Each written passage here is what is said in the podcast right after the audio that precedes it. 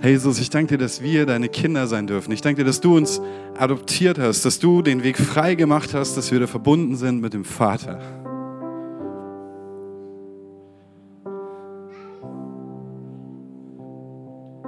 Und Jesus, so viele von uns haben noch so eine Art Waisenkind-Mentalität. Die glauben, sie sind verlassen, sie sind alleine, es ist niemand da.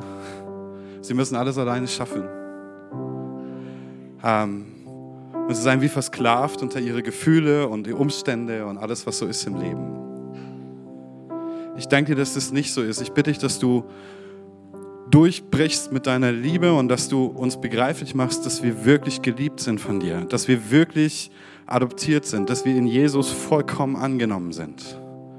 Egal, ob wir irgendwie schon total richtig in dem Bereich sind oder, oder gefühlt noch total falsch.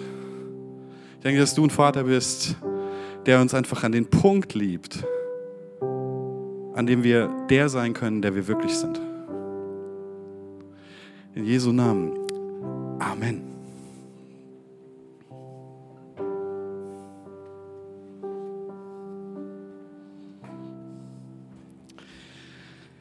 Der Titel der heutigen Predigt ähm, ist Größer als du selbst.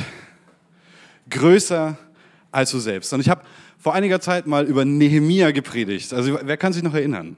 Ich habe mal über Nehemia gepredigt. Und es ist so, die Geschichte von Nehemia lässt mich einfach nicht los. Ich finde die so inspirierend und es ist so viel drin. Du kannst zehnmal darüber predigen und zehnmal hast du einen anderen Aspekt. Zehnmal hast du was anderes, was so unglaublich faszinierend an dieser Geschichte ist. Deswegen ganz kurzer Recap für all diejenigen, die nicht da waren. Nur ganz kurzer Abriss. Israel war von Babylon erobert worden. Die Israeliten waren ins babylonische Exil deportiert worden. Jerusalem war komplett zerstört. Und dann taucht irgendwann Nehemia auf. Nehemia, dieser jüdische Mann, der am Hof des babylonischen Königs als Mundschenk dient. Er genießt das höchste Vertrauen des Königs. Manche Kommentatoren sagen sogar, er war wie der zweite Mann im Staat. So groß war sein Einfluss, so groß war das Vertrauen, das er genossen hat. Aber als er erfährt, dass Jerusalem, seine Heimatstadt, die Heimatstadt seines Volks in Trümmern liegt und dass es den Israeliten dort sehr schlecht geht, bricht er in Tränen aus. Er weint und er betet. Er nimmt allen Mut zusammen und bittet den König Ataxerxes, Jerusalem wieder aufbauen zu dürfen. Eine waghalsige Bitte. Er hätte ihn gut und gerne dafür exekutieren können. Hätte das als Aufstand deuten können. Aber das hat er nicht. Er gewährt ihm diesen Wunsch. Er gibt ihm ein königliches Dekret. Nehemia geht nach Jerusalem versammelt dort alle jüdischen Familien, die er findet, und baut mit ihnen gemeinsam die Stadtmauer wieder auf. Es gibt viele Widerstände, es gibt Drohungen, es gibt Mord- und Kriegsandrohungen gegenüber Nehemia und gegenüber den Leuten, die die Mauer aufbauen, die Jerusalem wieder aufbauen wollen. Die Landesfürsten, die zu der Zeit über Jerusalem waren, waren keine Juden. Und sie hatten Angst, dass sie Einfluss verlieren. Darum diese Drohungen. Zum Trotz, all dem zum Trotz, bauen die Israeliten unter Nehemia diese Mauer wieder auf. In einer Hand das Schwert, in der anderen Hand die Kelle, sagt der Bibeltext. Sie postieren Wachen, damit dieses Ziel, diese Vision wahr wird. Und sie schaffen es. Am Ende schaffen sie es gegen alle Widerstände. Und Nehemia setzt mit dem Schriftgelehrten Esra den Gottesdienst in Jerusalem wieder ein, der Jahrzehnte nicht stattgefunden hat. Es wird nicht mehr lange dauern, dann kehren die Israeliten aus ihrem babylonischen Exil zurück nach Israel und zurück nach Jerusalem.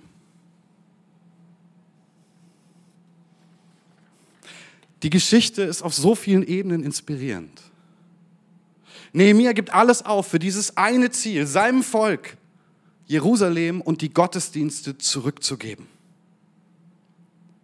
Und er hat eine hohe Stellung beim König. Er lebt im Palast, hat großen Einfluss, all die Vorzüge, die man an so einem königlichen Hof genießt, die man in der Tat am mächtigsten Hof der Welt genießt. zu dieser Zeit. Denn Babylon war die stärkste Weltmacht. Aber er hat sich entschieden, all das hinter sich zu lassen. Durch all die Mühen, durch all die Anfeindungen zu gehen,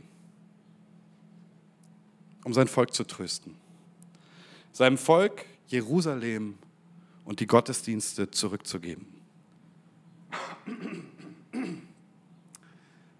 Nehemiah ist ein Mann, der bereit ist, alles hinter sich zu lassen, um denen zu dienen, die leiden und die er liebt. Und es ist genau diese Liebe zu seinem Volk, die es ihm gelingen lässt, alle jüdischen Familien hinter ihm zu vereinen. Allen Widerständen zum Trotz, das Unmögliche zu erreichen. Die Geschichte von Nehemiah ist eine Geschichte von Liebe, von Opferbereitschaft, von Hingabe und absoluter Determination. Seine Empathie, sein Vertrauen zu Gott, seine Liebe zu seinem Volk lassen ihn das Unmögliche vollbringen. Im Buch Nehemiah lernen wir, was möglich wird, wenn Menschen ihr Leben ganz auf Gott ausrichten und sich einer gemeinsamen Vision hingeben. Was möglich wird, wenn Menschen ihre persönlichen Ziele zurückstellen, um die Trümmer wieder aufzubauen und die Menschen in den Gottesdienst und zurück in die Verbindung mit Gott zu bringen.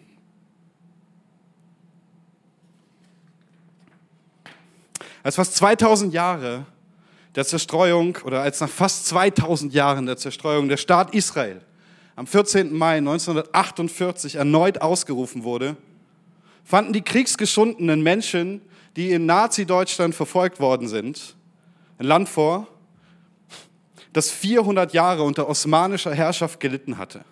Es war vollkommen heruntergewirtschaftet. Israel glich 48 einer Wüste. Heute ist Israel ein hochmoderner Staat. Wisst ihr, was zu seinen Exportgütern Nummer eins zählt? Agrarprodukte und Blumen. Es ist wieder grün geworden in Israel. Ein absolutes Hightech-Land mit den begabtesten Wissenschaftlern der Welt. All das in den letzten 60 Jahren, 70 Jahren. Eine gemeinsame Kraftanstrengung.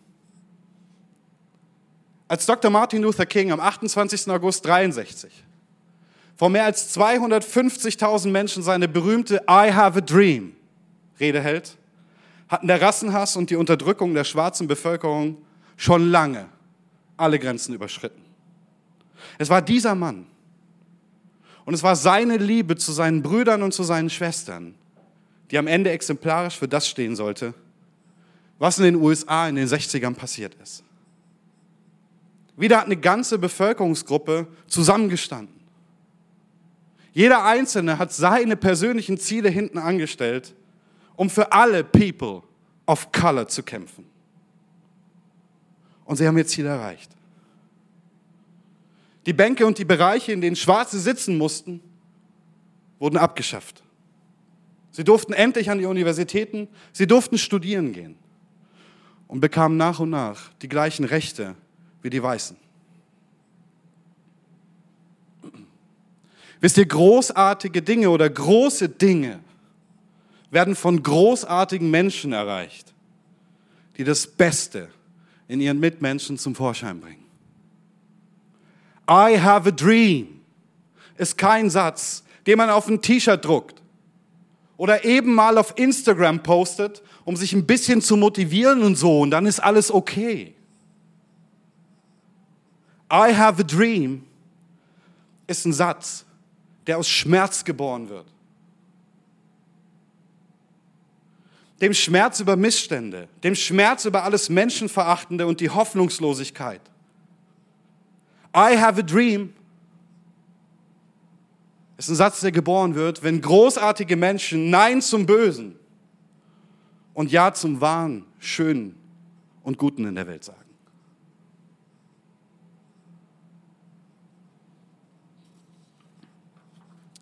Wir sind heute eine Gesellschaft von Individualisten.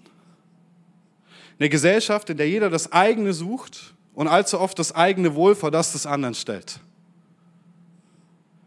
Wir haben verlernt, was es heißt, gemeinsam für etwas zu kämpfen.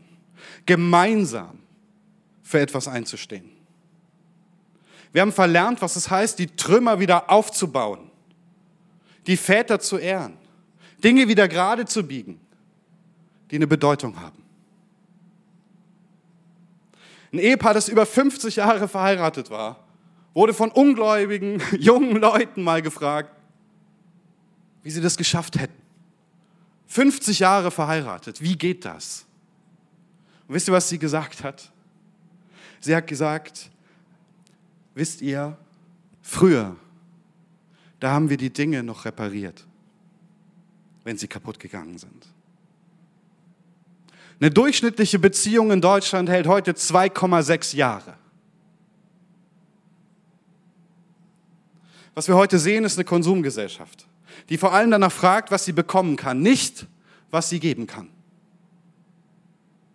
80 Millionen Individualisten, die vor allem danach fragen, was ihnen gerade gut tut, was sie gerade wollen, was sie unbedingt noch brauchen und was sich für sie jetzt gerade unbedingt ganz toll anfühlt. Und wenn man dann was für andere macht, dann tut man so, als hätte man einen Orden verdient. Ist ja nicht selbstverständlich, dass man sich für andere einsetzt. Wie oft habe ich diesen Satz gehört? Es ist ja nicht selbstverständlich, dass man was für andere tut. Wie oft hast du diesen Satz schon gehört? Wie oft hast du ihn vielleicht selbst gesagt? Es ist doch nicht selbstverständlich, dass man anderen etwas Gutes tut. Es ist doch nicht selbstverständlich, dass man sich einsetzt. Es ist doch nicht selbstverständlich, dass man verzichtet. Und das stimmt ja auch. Das stimmt schon. Aber wenn es nicht selbstverständlich ist, für den anderen da zu sein, was ist es denn dann? Und was erzählt uns das und diese Aussage, die wir treffen über die Welt, in der wir leben?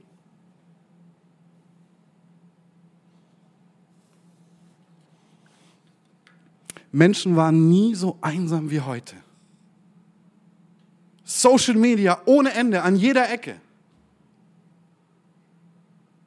Facebook, Instagram, Snapchat, wie sie alle heißen, TikTok. Alle vernetzt, alle am Talken, irgendwie. Aber nie war eine Gesellschaft so einsam wie heute. Psychische Erkrankungen, Depressionen, Angststörungen gehen durch die Decke. Die Psychiatrien sind voll. Junge Menschen, Jugendliche, junge Erwachsene 18, 19, 20, 21 Jahren Burnout. Also Depression. Was ist los? Jede zweite Ehe wird geschieden. Beziehungen halten im Schnitt 2, Jahre, Ehen sieben oder acht Jahre. Früher war es eine Auszeichnung, wenn du lange in einem Betrieb warst, wenn du lange an einem Ort warst, wenn du treu in einem Betrieb mitgearbeitet hast. Da hat man das Zehnjährige gefeiert, das Zwanzigjährige, das Dreißigjährige gefeiert. Die Kollegen waren ein halbes Leben zusammen. Heute wird alle drei bis vier Jahre der Job gewechselt. Ist gut für die Karriere. Wenn überhaupt drei bis vier Jahre. Kirche wird als was Optionales gesehen. Da geht man halt hin oder halt auch nicht.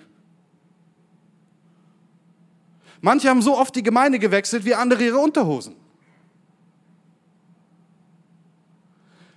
Glaubt ihr im Ernst, das führt zu irgendwas? Wo ist die Vision?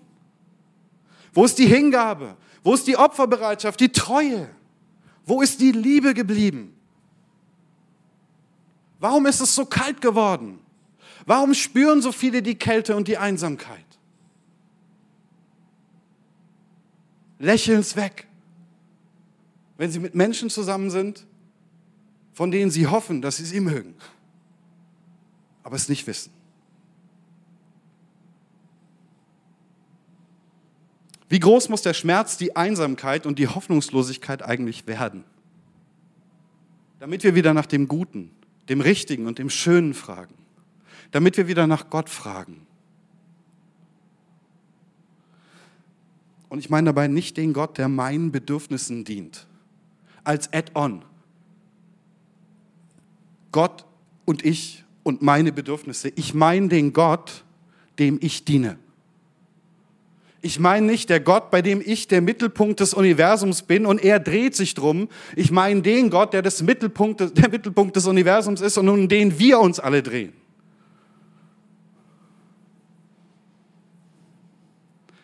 Ich-bezogenes, konsumorientiertes Leben, bei dem ich meistens nur danach frage, was für mich dabei rausspringt, ist ein sinnentleertes Leben. Und ich glaube, dass es genau das ist, woran die Gesellschaft und woran die Kirche leidet. Die Menschen haben verlernt, zusammenzustehen, sich mal selber zurückzunehmen, sich mal nicht so wichtig zu nehmen, ihre Meinung mal hinten anzustellen, nicht zu glauben, dass sie mit dem, was sie gerade denken und fühlen, der Mittelpunkt der Welt sind.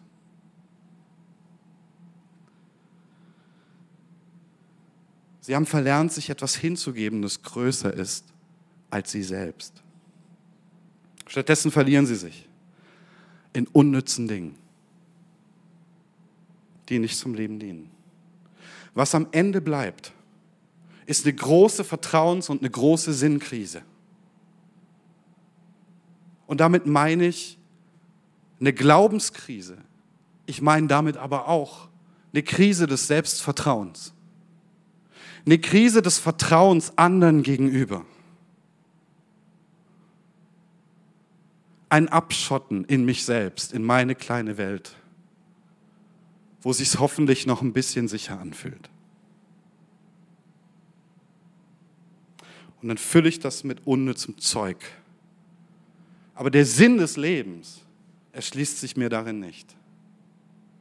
Und in einem wachen Moment, immer wieder mal, wenn Gott ihn mir schenkt, denke ich darüber nach, ob das eigentlich Sinn macht und Sinn hat, was ich da lebe.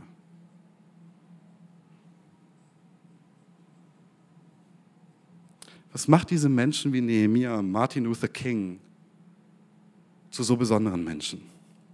Was ist es, was uns staunen lässt, wenn wir sehen, wie schnell sich Israel entwickelt hat? Was ist es, das uns anrührt, wenn wir sehen, wie hingebungsvoll sich zum Beispiel Mutter Teresa um die Kranken und die Sterbenden gekümmert hat. Was ist das, was uns trifft, wenn wir das sehen?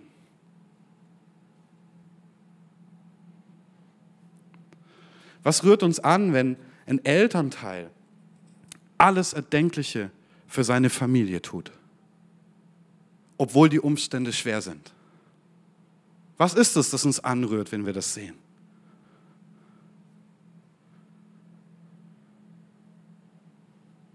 ich denke, wir spüren einfach, dass das richtig ist.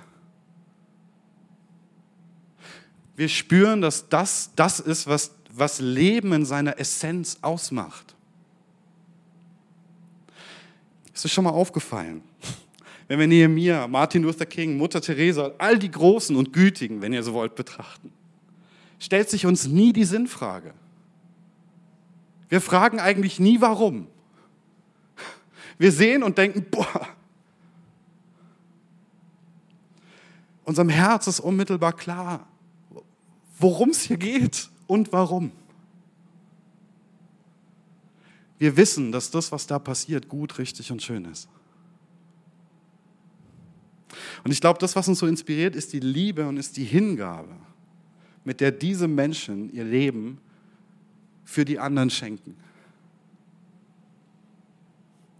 I have a dream ist kein Motivationsspruch, den man sich aufs Auto klebt, um daran zu erinnern, dass man seine egoistischen Ziele verfolgen sollte. I have a dream ist aus dem Schmerz der Kälte und der Lieblosigkeit geboren. Und diesen Schmerz spüren wir nur, weil Gott uns die Sehnsucht nach dem Himmel ins Herz gelegt hat. Wir sehen uns so sehr nach einer Welt, in der alles gut ist. Für mich und gern für jeden. Eine Welt, in der es keinen Schmerz gibt, kein Leid gibt, keine Krankheit, keine Kriege und kein Tod. Und es erschreckt uns immer, wenn wir diese Dinge wieder vor Augen haben. Schmerz, Leid, Krankheit, Krieg, Tod. Irrsinn. Wir sehen uns nach dem Himmel. Aber der Himmel hat einen Preis. Er kostet meine Selbstsucht. Und er kostet meine Selbstzentriertheit. Er fordert von mir Verantwortung für mich und für meinen Nächsten zu übernehmen. Wann immer das passiert, bekommen wir einen Hauch, eine Idee von dem, was Ewigkeit bedeuten könnte. Wann immer diese Dinge passieren, wann immer Menschen vollkommen im Sinn stehen, wann Menschen vollkommen in der Liebe stehen, in der Hingabe, im Miteinander und im Füreinander, bekommen wir ein Gefühl für Ewigkeit. Es sind nämlich Momente, in denen man nicht mal nach Raum und Zeit fragt. Vielleicht ist euch das mal aufgefallen. Vielleicht hattet ihr mal einen besonderen Anbetungsmoment mit Gott und ihr habt vollkommen Zeit und Raum, es war alles egal. Vielleicht habt ihr aber auch einen wunderschönen Moment mit einem Menschen erlebt, an dem ihr einander geholfen oder gedient habt, euch unterstützt habt. Beide hatten Tränen in den Augen, habt euch angeschaut. Was hat in dem Moment noch Zeit und Raum gezählt? Nichts. Es hat einen Ewigkeitscharakter gehabt. Es war besonders.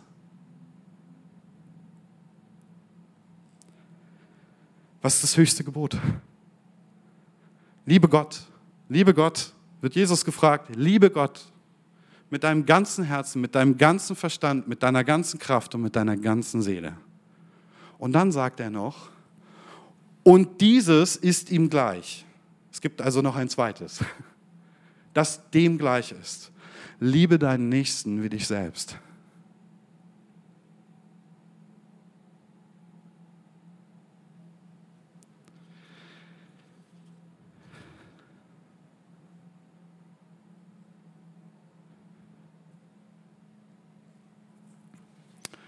Was ist die Heilung für uns? Ich habe jetzt sehr, sehr klare Fronten gemacht. Was ist die Heilung für uns? Und es gibt diesen Text im Alten Testament, in Jesaja, ähm, den ich liebe. Und jeder, der mich länger kennt, der hat mich auch schon ein, zwei Mal was dazu sagen hören. Es geht ums Fasten. Und das Volk Israel ist in einem Disput mit Gott weil sie fasten. Aber irgendwie scheint Gott sie nicht zu erhören. Also redet Gott durch den Propheten Jesaja zum Volk.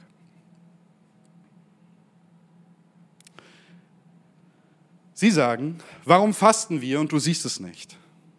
Warum kasteien wir unsere Seelen und du beachtest es nicht? Hier ist Gottes Antwort. Seht, an eurem Fastentag geht ihr euren Geschäften nach und treibt all eure Arbeiter an. Sie, ihr fastet, um zu zanken und zu streiten und dreinzuschlagen mit gottloser Faust. Ihr fastet gegenwärtig nicht so, dass euer Schreien in der Höhe Erhörung finden könnte. Meint ihr, dass mir ein solches Fasten gefällt? Wenn der Mensch sich selbst einen Tag lang quält und seinen Kopf hängen lässt wie ein Schilfhalm und sich in Sacktuch und Asche bettet? Willst du das ein Fasten nennen und einen dem Herrn wohlgefälligen Tag?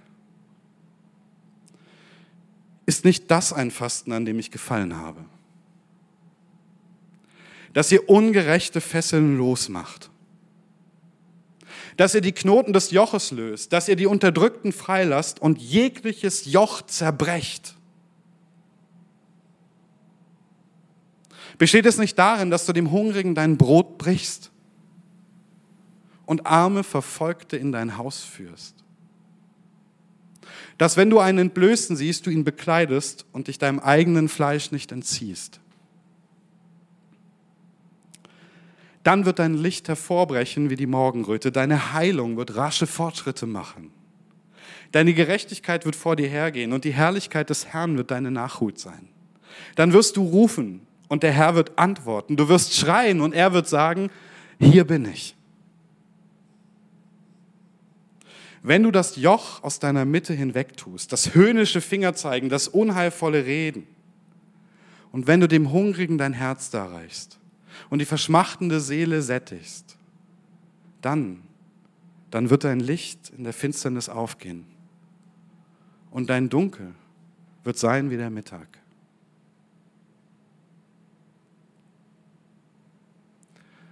Das ist so krass.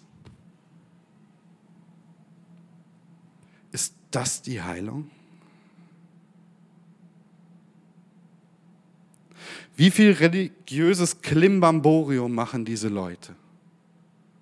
Sie fasten. Sie tragen ein Sacktuch. Sie bewerfen sich mit Asche. Sie beten. Sie tun sonst was. Und Gott sagt, glaubst du im Ernst, dass das ein Fasten ist, das mir gefällt?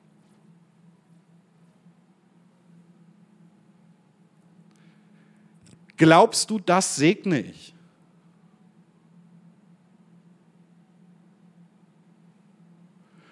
Nicht solange ihr nicht gut miteinander umgeht. Nicht solange ihr immer noch eure Arbeiter antreibt. Nicht solange ihr immer noch schlecht über andere redet. Nicht solange ihr immer noch negativ mit anderen seid. Nicht solange ihr immer noch nur selbstzentriert seid, euch um euch kümmert und nicht nach den Menschen fragt, die in Not sind. Ich lege keinen Wert darauf. Das ist das, was Gott sagt und es ist hart. Er sagt, ich lege keinen Wert auf euer Fasten. An der anderen Stelle sagt er, ich lege auch keinen Wert auf eure Opfer. Ich will eure Opfer nicht haben. Ich will, dass ihr barmherzig seid.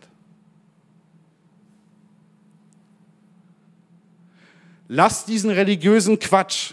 Ich kann das nicht mehr sehen. An einer anderen Stelle, auch in Jesaja, sagt er, eure Feste, eure Gottesdienste sind mir zuwider.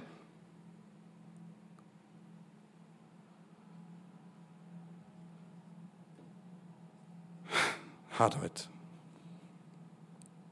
Aber hier steht etwas anderes. Er sagt nicht nur, was er nicht gut findet, er sagt ihnen auch, was er sich wünscht.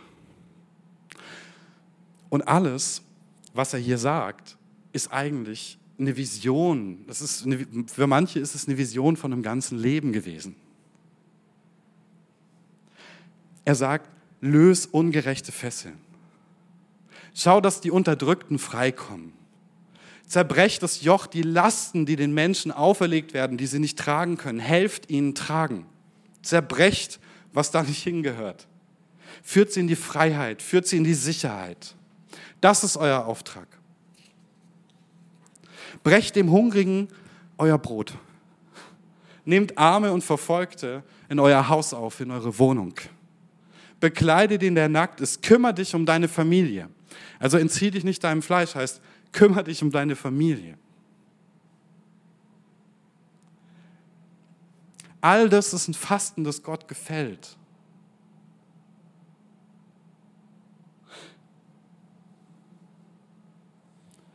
Was passiert, wenn wir das tun? Er sagt es. Er sagt, wenn wir diese Dinge tun, dann wird dein Licht hervorbrechen wie die Morgenröte. Es wird Tag in meinem Leben.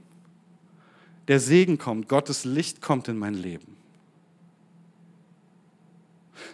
Wie oft drehen wir uns um uns selber? Wollen für uns haben, weil wir nicht glauben, genug zu haben. Suchen bei uns eine Lösung, reflektieren uns zu Tode besuchen Seelsorge um Seelsorge, Therapeut um Therapeut, lesen Selbsthilfebuch über Selbsthilfebuch, tun was weiß ich nicht alles. Aber was Gott hier sagt ist, die Heilung, die ihr braucht, die kommt, indem ihr anderen dient.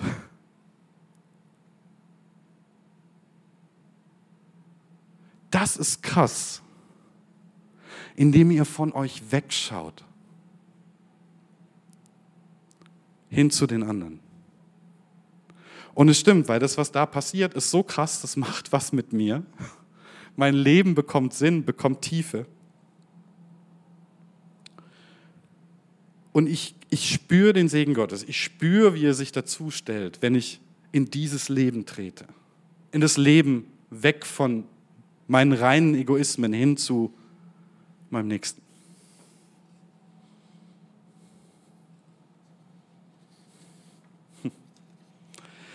Könnte das die Heilung sein für die Sinnlosigkeit in unserer Gesellschaft. Dass wir lieben und dass wir dienen. Könnte das die Heilung sein für die Einsamkeit? Könnte das die Heilung sein für zerbrochene Beziehungen, Ehen und Familien? Dass wir nicht zuerst darüber nachdenken, was wir bekommen, sondern dass wir zuerst darüber nachdenken, was wir geben können?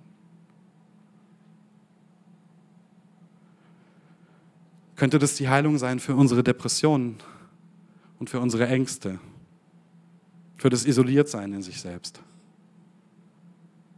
Das Gefühl, abgeschnitten zu sein. Jesus sagt mal, geben ist gesegneter als nehmen. Auch auf dem Nehmen liegt ein Segen. Das ist auch oft Segen. Ich habe dich gesegnet, du darfst es nehmen. Aber im, im Geben liegt ein größerer Segen. Und so sagt er zu Abraham auch, ich habe dich gesegnet, damit du ein Segen bist. Als Christen, als Kirche Jesu sind wir aufgerufen, ein Segen zu sein, uns nicht der Welt gleich zu machen, in der wir leben. Wir sind aufgerufen, aus der Verbindung zu Jesus und zueinander die Kraft zu schöpfen zum Heiligen Geist, dass wir immer mehr lieben können, dass wir immer mehr ein Segen sein können. Und vielleicht schaust du an dir runter und denkst, an mir ist nicht so viel, was Segen sein könnte. Und es stimmt nicht. Weil Gott jeden von euch, jeden von uns in einer besonderen Weise gemacht hat. Es gibt Dinge, die wirklich nur du schenken kannst. Es gibt Dinge, für die nur du zu einer bestimmten Zeit geschenkt bist. Ein Geschenk von Gott sein solltest. Aber du musst aufhören zu denken wie ein Waisenkind, das nicht Gott als Vater hat. Du musst anfangen zu denken wie ein Kind, das zur Familie gehört. Weil ein Kind, das zur Familie gehört, weiß, dass der Vater es liebt. Und es weiß auch, dass der Vater alles bereitstellen wird, was es braucht, damit du dein Leben und deine Berufung leben kannst. Amen. Also halt nicht zurück.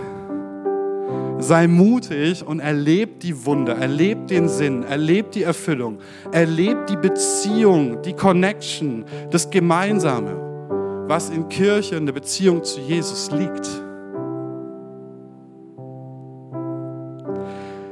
Lass uns doch bitte wieder neu lernen, für was zu leben, das größer ist als wir selbst. Wisst ihr, ich habe diese harten Worte, und ich weiß, dass sie ein bisschen getroffen haben, ich habe die nicht gewählt, damit du entmutigt bist. Ich habe die gewählt, weil ich glaube, dass Gott uns zeigen möchte, dass es so viel mehr für uns gibt, als das, was wir aktuell leben. Und dass das, was wir machen, uns nicht erfüllt, nicht frei macht und nicht in, in Gottes Segen gehen lässt, sondern dass es uns eben genau die Gefühle hinterlässt, die wir die meiste Zeit vielleicht haben. Lass uns für unsere Partner, Familien und für unsere Freunde leben. Lass uns für die Menschen leben, die einsam, verletzt, gefangen und vergessen worden sind. Und da hat es im Moment, weiß Gott genug. Lass uns für Kirche leben. Lass uns für die beste Botschaft der Welt leben. Und lass uns ganz führen mit Jesus leben. Denn all das, was wir gerade besprochen haben, bedeutet, ihm nachzufolgen. sich verwandeln zu lassen von seiner Liebe, um dann ein so viel größeres Herz zu haben, dass man da raustragen kann. Die Welt hat so Durst. Die hat so Durst nach Gott.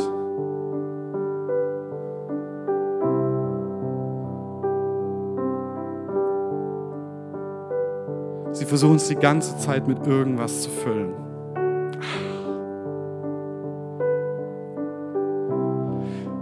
Ich habe irgendwann mal gesagt, wann immer der Mensch versucht, den Himmel auf Erden zu machen, kommt Gewalt dabei raus.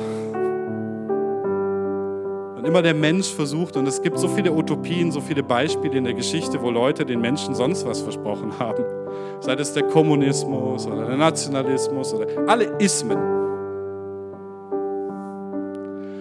Und am Ende, wenn man das dann komplett durchdekliniert und durchgezogen hat, dann war das nicht der Himmel, dann war das für manche Leute vielleicht ganz toll, aber für viele andere die Hölle. Das können wir nicht. Wir können nicht den Himmel auf die Erde bringen. Aber wir können, wir können den Himmel in unserem, in unserem Herz ähm, groß werden lassen. Und wir können, wir, können, wir, können, wir können es zulassen, dass der Himmel uns verwandelt. Und wenn wir dann bereit sind, dann kann der Himmel auch zu uns kommen, aber vom Himmel her. Das macht dann Gott, nicht wir mit Gewalt. Also, lass uns ganz für Jesus leben und lass uns dafür leben, dass diese Welt, in der wir leben, ein, ein wärmerer Ort wird und etwas von diesem Gott erfährt, der für jeden Einzelnen ans Kreuz gegangen ist, weil ihn so, so sehr liebt. Ein letztes. In Prediger 4, 9 bis 12 steht, es ist besser, dass man zu zweit ist, als allein. Denn die beiden haben guten Lohn für ihre Mühe. Wenn sie fallen, so hilft der eine dem anderen auf. Wehe aber dem, der alleine ist, wenn er fällt und kein zweiter da ist, um ihn aufzurichten. Auch wenn zwei beieinander liegen, so wärmen sie sich gegenseitig. Aber wie soll einer warm werden, wenn er allein ist? Und wenn man den einen angreift, so können die beiden Widerstand leisten. Und eine dreifache Schnur wird nicht so bald zerreißen. Jesus, ich bitte dich, dass du uns wieder einen neuen Sinn für deine Vision für Kirche und auch für die Gesellschaft schenkst. Ich bitte dich, dass du uns zeigst, wie wichtig deine Koinonie, deine Gemeinschaft ist und wie wichtig es ist, für was zu leben, was größer ist als man selber. Ich bitte dich, dass du uns zeigst, ähm, wie besonders Kirche ist und wie besonders es ist, auch einfach mit Menschen unterwegs zu sein, die einander lieben und die einander stützen, die einander aufhelfen, die einander wärmen, wenn es kalt ist. Ich bitte dich, dass du uns ich bitte dich, dass du uns wieder ganz zu Menschen machst, zu Menschen, wie du sie siehst und gedacht hast. In Jesu Namen. Amen.